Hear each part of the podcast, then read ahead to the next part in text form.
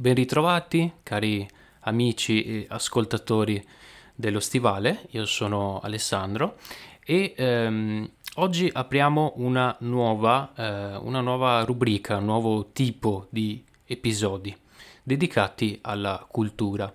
Eh, che tipo di episodi saranno?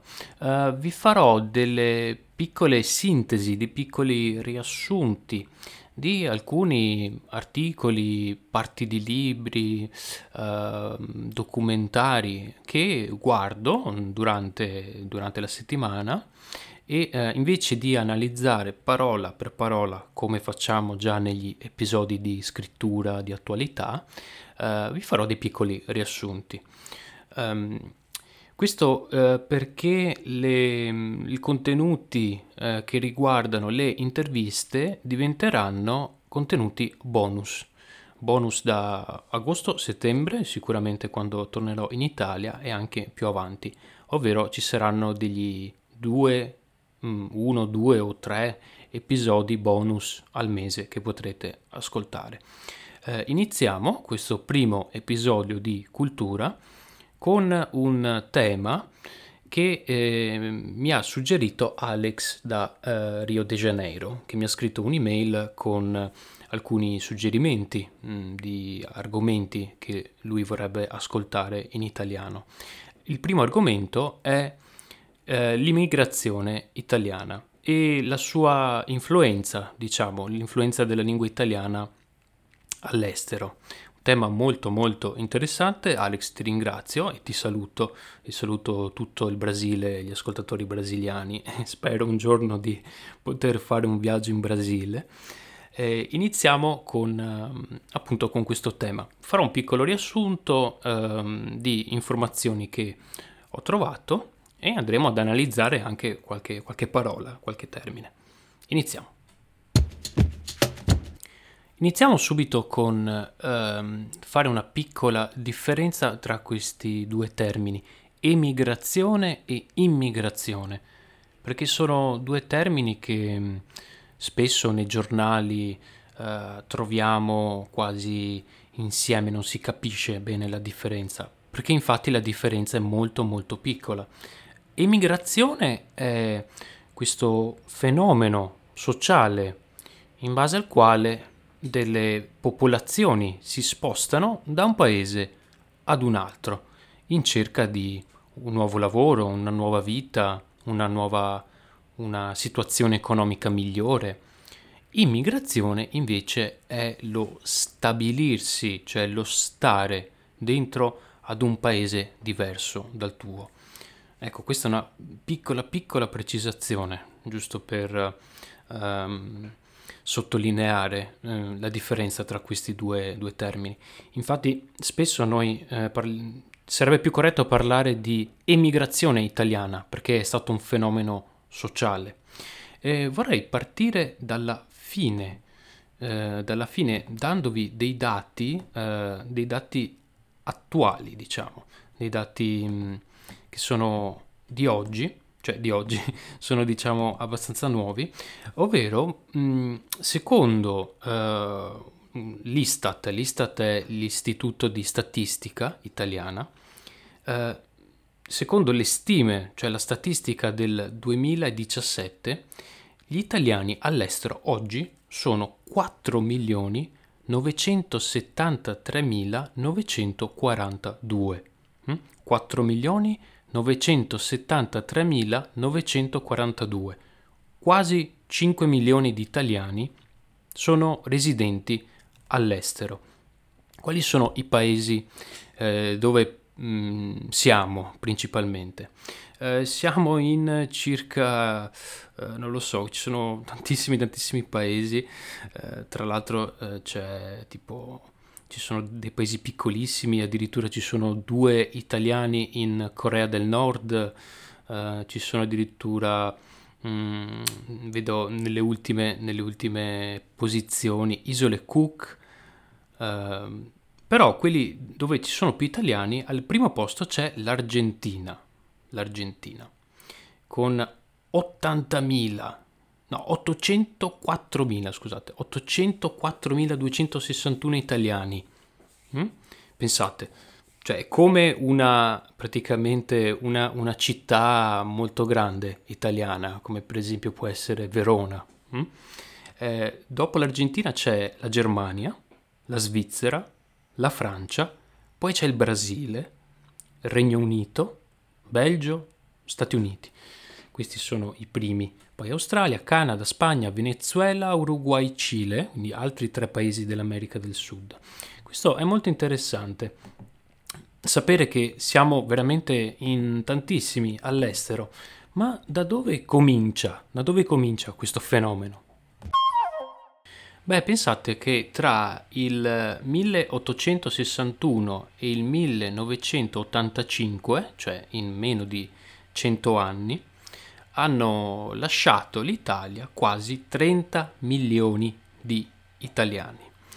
Tutto eh, inizia dalla grande emigrazione. La grande emigrazione è diciamo dal 1876 al 1915. Questo è il periodo dove c'è stato questo boom, diciamo, di eh, emigrati italiani.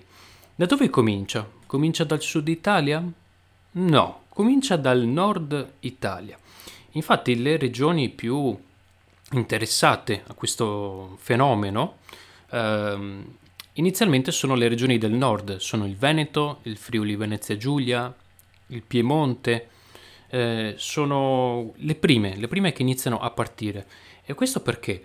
Perché con l'inizio dell'unificazione, dell'unità d'Italia, ok, quando l'Italia è diventato un paese unito, eh, ci sono stati parecchi problemi, eh, c'erano parecchi problemi, anzi, per tutto questo periodo.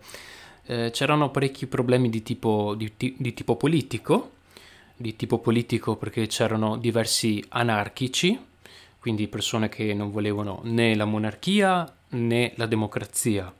Uh, c'è stato un problema con, con, le terre, con i contadini per lavorare la terra eh, problema con l'industrializzazione, problema di sovrappopolamento, ehm, ovvero c'erano troppe persone, eh, problemi con gli ospedali, con il sistema igienico, con il cibo.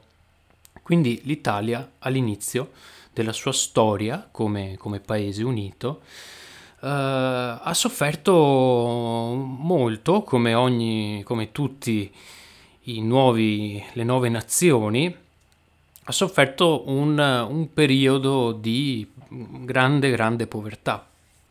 Quindi intere cittadine, uh, intere città si dimezzano, diventano la metà, la metà.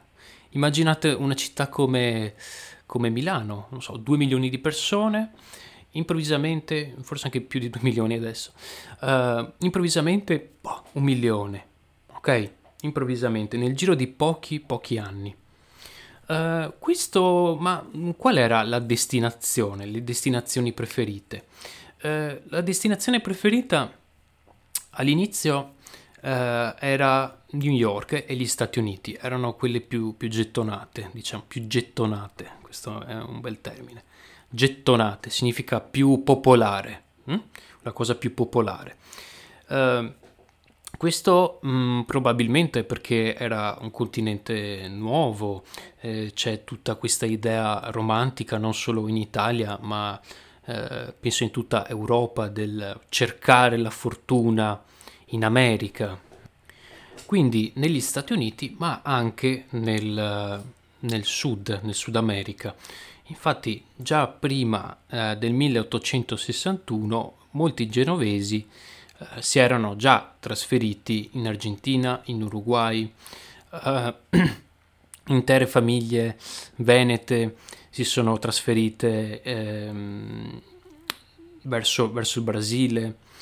Quindi c'era, eh, diciamo, eh, gli Stati Uniti era la meta più gettonata, ma anche il Sud America. Questo probabilmente, io, io penso, questa è una mia ipotesi, anche per eh, la prossimità linguistica, prossimità, cioè che erano, le lingue sono vicine, no? Uh, lo spagnolo, il, lo spagnolo argentino, il portoghese brasiliano sono molto più simili all'italiano rispetto all'inglese. E anche perché era stata abolita la schiavitù in Brasile nel 1888. Questo anche, insomma, per varie, varie ragioni. Ma com'era, com'era il viaggio? Uh, di solito uh, le persone che partivano dal nord Italia si imbarcava, imbarcarsi, imbarcarsi, questo verbo riflessivo significa prendere una barca, una nave, uh, si imbarcava a Genova oppure a Le Havre in, Spia- in Francia. Invece chi partiva dal sud si imbarcava a Napoli. E ovviamente c'erano, mh, mm, c'erano delle grandissime differenze tra la prima classe e la terza classe e quindi normalmente chi partiva per, questa, per questo lungo viaggio uh, partiva che era, che era già povero e quindi si facevano questo lungo, lungo viaggio dove senza nessun comfort, senza un letto, mm, un viaggio, un viaggio terribile e lunghissimo.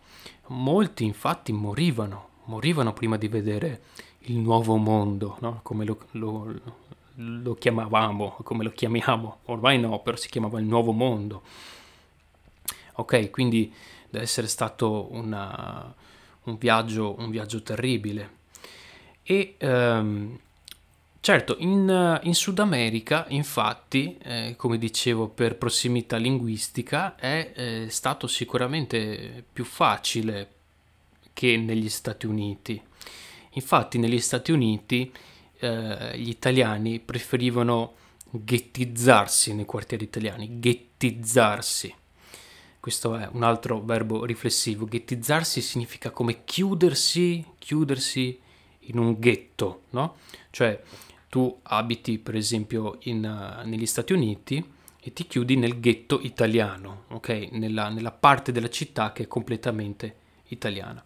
E quindi loro preferivano uh, chiudersi nei ghetti, frequentare delle scuole italiane, vedere persone italiane, quindi non sono riusciti molto a integrarsi, altro verbo riflessivo, integrarsi. Ecco, questi sono due, due opposti ghettizzarsi, integrarsi.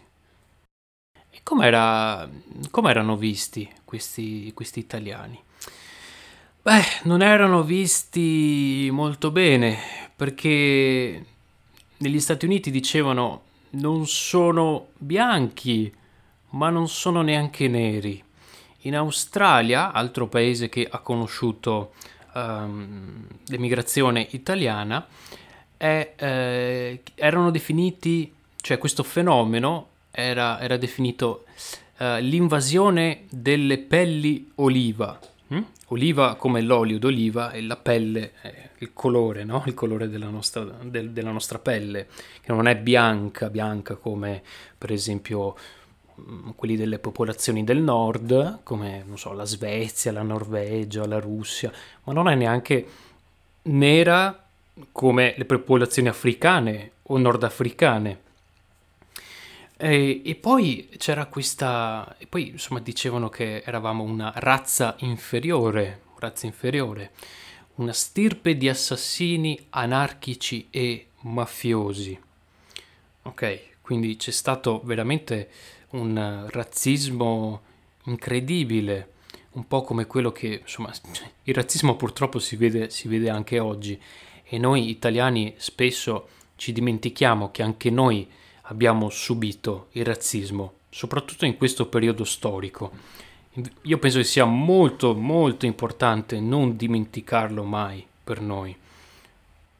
Addirittura il presidente Richard Nixon nel 1973 disse Non sono come noi, la differenza sta nell'odore diverso, l'odore quello che sentite con il naso, l'odore, nell'aspetto diverso, nel modo di agire diverso. Il guaio, il guaio è il problema, il guaio è che non si riesce a trovarne uno che sia onesto. Ok? Queste sono state le parole del presidente Richard Nixon quando parlava degli italiani. Ok, quindi siamo... queste è stato delle parole piuttosto, piuttosto pesanti. Questo periodo mh, mm, si conclude, diciamo, con l'inizio della, della prima guerra mondiale. Uh, infatti è normale che in un periodo di tensioni politiche con la guerra alle porte i paesi si chiudano un pochino, questo è abbastanza normale, no? È sempre successo in tutta, in tutta la storia dell'uomo. Eh, alcuni italiani vengono reclutati, vengono arruolati, reclutati nell'esercito americano e um, alla fine della prima guerra mondiale abbiamo un po' un rallentamento, no? questo processo di migrazione va, um, si rallenta, va più piano, va molto molto più, più lento. Uh, questo perché? Perché uh, il regime fascista, quindi con la nascita del fascismo nel 1922, uh, eh, i fascisti prova- provarono a contenere, diciamo, questo fenomeno. Cercano quindi di evitare lo spopolamento del, delle, piccole, delle piccole città. Anche questo è piuttosto logico, perché comunque era un periodo molto teso a livello politico e quindi è normale che una nazione provi a tenere gli uomini, soprattutto gli uomini, in forza, che possono diventare, che possono diventare dei soldati. Questo, questo è molto logico. Con la fine della seconda guerra mondiale inizia la seconda grande migrazione, ovvero la migrazione europea. Molti italiani, soprattutto del, del sud questa volta, quindi Sicilia, Calabria, Abruzzo, Puglia, ma anche dal Veneto e dall'Emilia Romagna, mm, soprattutto del sud ma anche un po' del, del eh, nord, iniziano a spostarsi principalmente in eh, Svizzera, Belgio, Belgio eh, io so che c'era, c'è stata, non so, se, non so se ci sia ancora, una grande comunità di italiani che lavorava nelle miniere di carbone Infatti c'è anche stata un grande, grande, una grande tragedia, un grande incidente in Belgio molti molti anni fa riguardante degli italiani intrappolati in una miniera di carbone, non riuscivano ad uscire da questa miniera. Ma anche Francia, Germania. Infatti mio nonno ha partecipato a questa grande emigrazione, è stato diversi anni in Germania, dopodiché è arrivato anche mio padre, mio zio, insomma sono stati diversi anni in Germania. Infatti eh, con la Germania eh, l'Italia, lo Stato italiano ha firmato un, un, accordo, un patto, un contratto di emigrazio- di, sull'emigrazione. Bene, e dopodiché questo, questa, dopo questa seconda grande emigrazione, piano piano questo fenomeno si diventa molto, molto più lento, soprattutto negli anni negli anni Ottanta con il boom economico italiano, quindi tutte queste nuove uh, industrie come la Fiat. Negli anni Ottanta l'Italia uh, godeva, l'economia italiana era molto buona, era molto in salute, soprattutto l'economia del nord, infatti dal mezzogiorno mezzogiorno, quando diciamo il mezzogiorno, significa il sud Italia. Noi lo chiamiamo il mezzogiorno eh, c'è stata una grande uh, emigrazione dal, dal, sud al nord, dal sud al nord.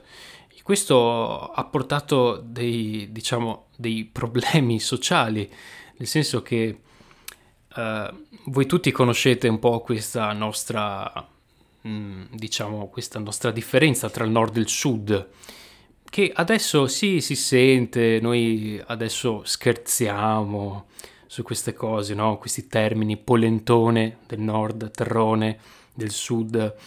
Eh, diciamo che adesso noi scherziamo su questo, ma in realtà molti anni fa eh, questo era un problema, c'era proprio, c'è stato proprio del razzismo, del razzismo tra nord e sud, eh, di un certo tipo anche, quindi del razzismo interno causato da delle emigrazioni interne ad un paese. Bene, ora veniamo alla nuova emigrazione, quella che noi chiamiamo la nuova emigrazione, oppure noi la chiamiamo la fuga di cervelli. La fuga di cervelli.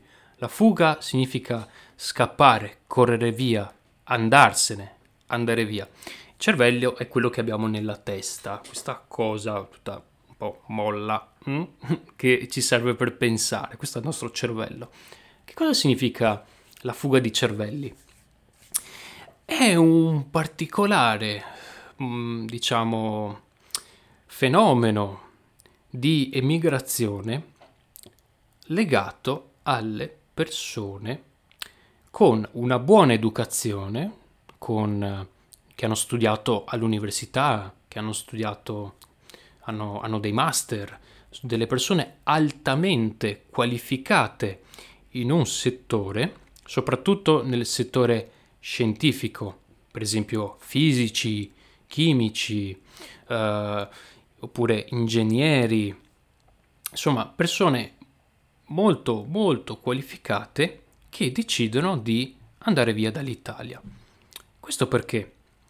Perché l'Italia non mh, mm, investe denaro, l'economia italiana, il tipo di lavoro italiano eh, non offre, non dà possibilità a questi giovani di lavorare nel loro settore.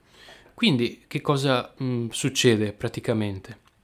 Che una persona, un giovane, fa l'università, studia, prende degli ottimi voti, è uno studente bravo, brillante, uh, va all'estero, prende dei master, studia all'estero, fa delle esperienze all'estero, poi torna in Italia e non trova lavoro, o meglio, l'unico lavoro che trova sono magari i soliti lavori, diciamo, come cameriere, barista, eh, nei ristoranti, negli alberghi, nel settore turistico e quindi decide di eh, trasferirsi, cercare lavoro all'estero. Eh, questa è una cosa molto molto triste, è uno dei più grossi problemi dell'Italia contemporanea, dell'Italia di oggi probabilmente il più grosso problema. Anch'io io sono uno di questi, anche se non mi considero un cervello, non penso di essere un grande cervello, però eh, il, il, motivo è questo. Mm. Eh, soprattutto quali, quali, paesi interessa? Eh, la Germania, eh, il Regno Unito, quindi l'Inghilterra. L'Inghilterra è penso al momento il paese con più immigrati italiani eh, la Francia, la Svizzera, il Canada, l'Australia, gli Stati Uniti, ultimamente anche eh, la Cina per esempio perché ha bisogno di ingegneri, scienziati.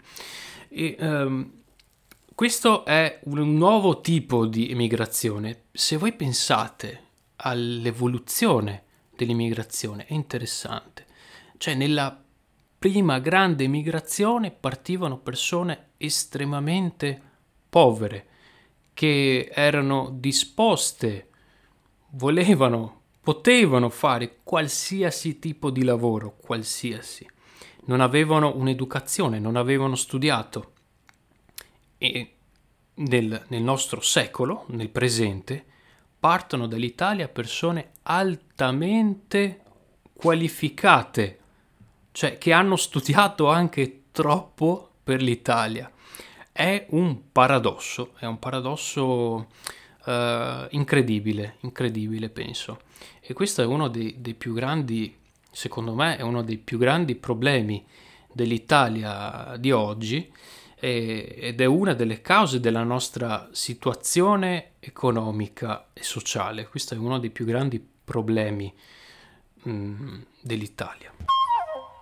Vorrei concludere questo episodio rispondendo alla domanda di Alex, cioè che influenza eh, ha avuto questa immigrazione italiana nel mondo a livello linguistico, cioè la diffusione della lingua italiana all'estero. E è una domanda interessante perché, mh, mm, beh, mm, diciamo che voi che studiate, probabilmente ascoltate questo podcast dall'estero, quindi se siete in Russia, in Germania, negli Stati Uniti, in Spagna, in Argentina, eh, voi studiate eh, LS, cioè lingua straniera. Voi siete appassionati di lingua italiana e studiate nel vostro paese la lingua italiana. Poi ci sono gli studenti che noi chiamiamo L2, lingua seconda, questi sono studenti che abitano in Italia, quindi sono immigrati per vari motivi, motivi politici, motivi di lavoro, motivi affettivi, magari hanno un marito, una moglie, la famiglia in Italia, eh, motivi di studio e eh, quindi studiano L2. Hm? Però questo flusso eh, migratorio verso i paesi, soprattutto mh, nelle Americhe, quindi parlo di Stati Uniti e America Latina, soprattutto Argentina, Brasile, Uruguay, ha portato a questo nuovo tipo di pensare, eh, questo nuovo tipo di studenti che sono LE. Che cosa significa? Significa lingua etnica. Lingua etnica significa che sono eh, gli studenti che studiano l'italiano per ricercare le loro origini e quindi lo, lo studiano per parlare con dei parenti, magari hanno degli zii in Italia, hanno dei cugini, eh, magari hanno un nonno che abita nel loro paese, parla italiano e, vuole, e questi studenti vogliono, vogliono parlare con, con lui. E quindi c'è questo tipo di fenomeno, questo nuovo tipo di studio della lingua etnica che è molto interessante. Infatti i paesi dove eh, si studia la lingua etnica, l'italiano come lingua etnica, sono appunto Stati Uniti, Brasile, Argentina, Uruguay, sono i paesi delle Americhe, i paesi interessati alla prima grande emigrazione. Questo perché probabilmente nella seconda migrazione, cioè quella europea, l'Italia era più vicina e quindi si poteva tornare molto molto più facilmente, si poteva pensare, non lo so, a tornare per esempio in maniera stabile in Italia, era più una migrazione temporanea, mentre nei paesi nelle Americhe probabilmente, probabilmente no, probabilmente sono rimasti lì, quelle famiglie sono rimaste lì e eh, penso che sia una cosa giusta voler mantenere le proprie origini, almeno la lingua, eh, anche solo se pensate avere un figlio e crescere il figlio come un bilingue, cioè che possa parlare benissimo l'italiano e lo spagnolo, eh, l'italiano e l'americano. Eh, quindi io penso che sia una cosa, una cosa giustissima, una cosa incredibile. Bene, io vorrei concludere con questo il, l'episodio di oggi. Spero che vi sia piaciuto, spero sia stato interessante. Uh, parlerò di altri temi riguardanti la cultura nei prossimi episodi. Come sempre, se avete suggerimenti, domande, domande di grammatica, domande su un tema in particolare, potete scrivere un'email uh, stivale italiano chiocciola gmail.com potete scrivere su Facebook, su Instagram, potete mandare un messaggio vocale con Anchor. Anchor è una piattaforma dove uh, potete ascoltare questo, questo, podcast, potete mandarmi un messaggio vocale, io posso anche metterlo ne- dentro all'episodio, quindi eh, sarebbe una cosa molto molto interessante da fare. Bene, io vi auguro un buon fine settimana o un buon inizio settimana e ci sentiamo il prossimo venerdì. A presto.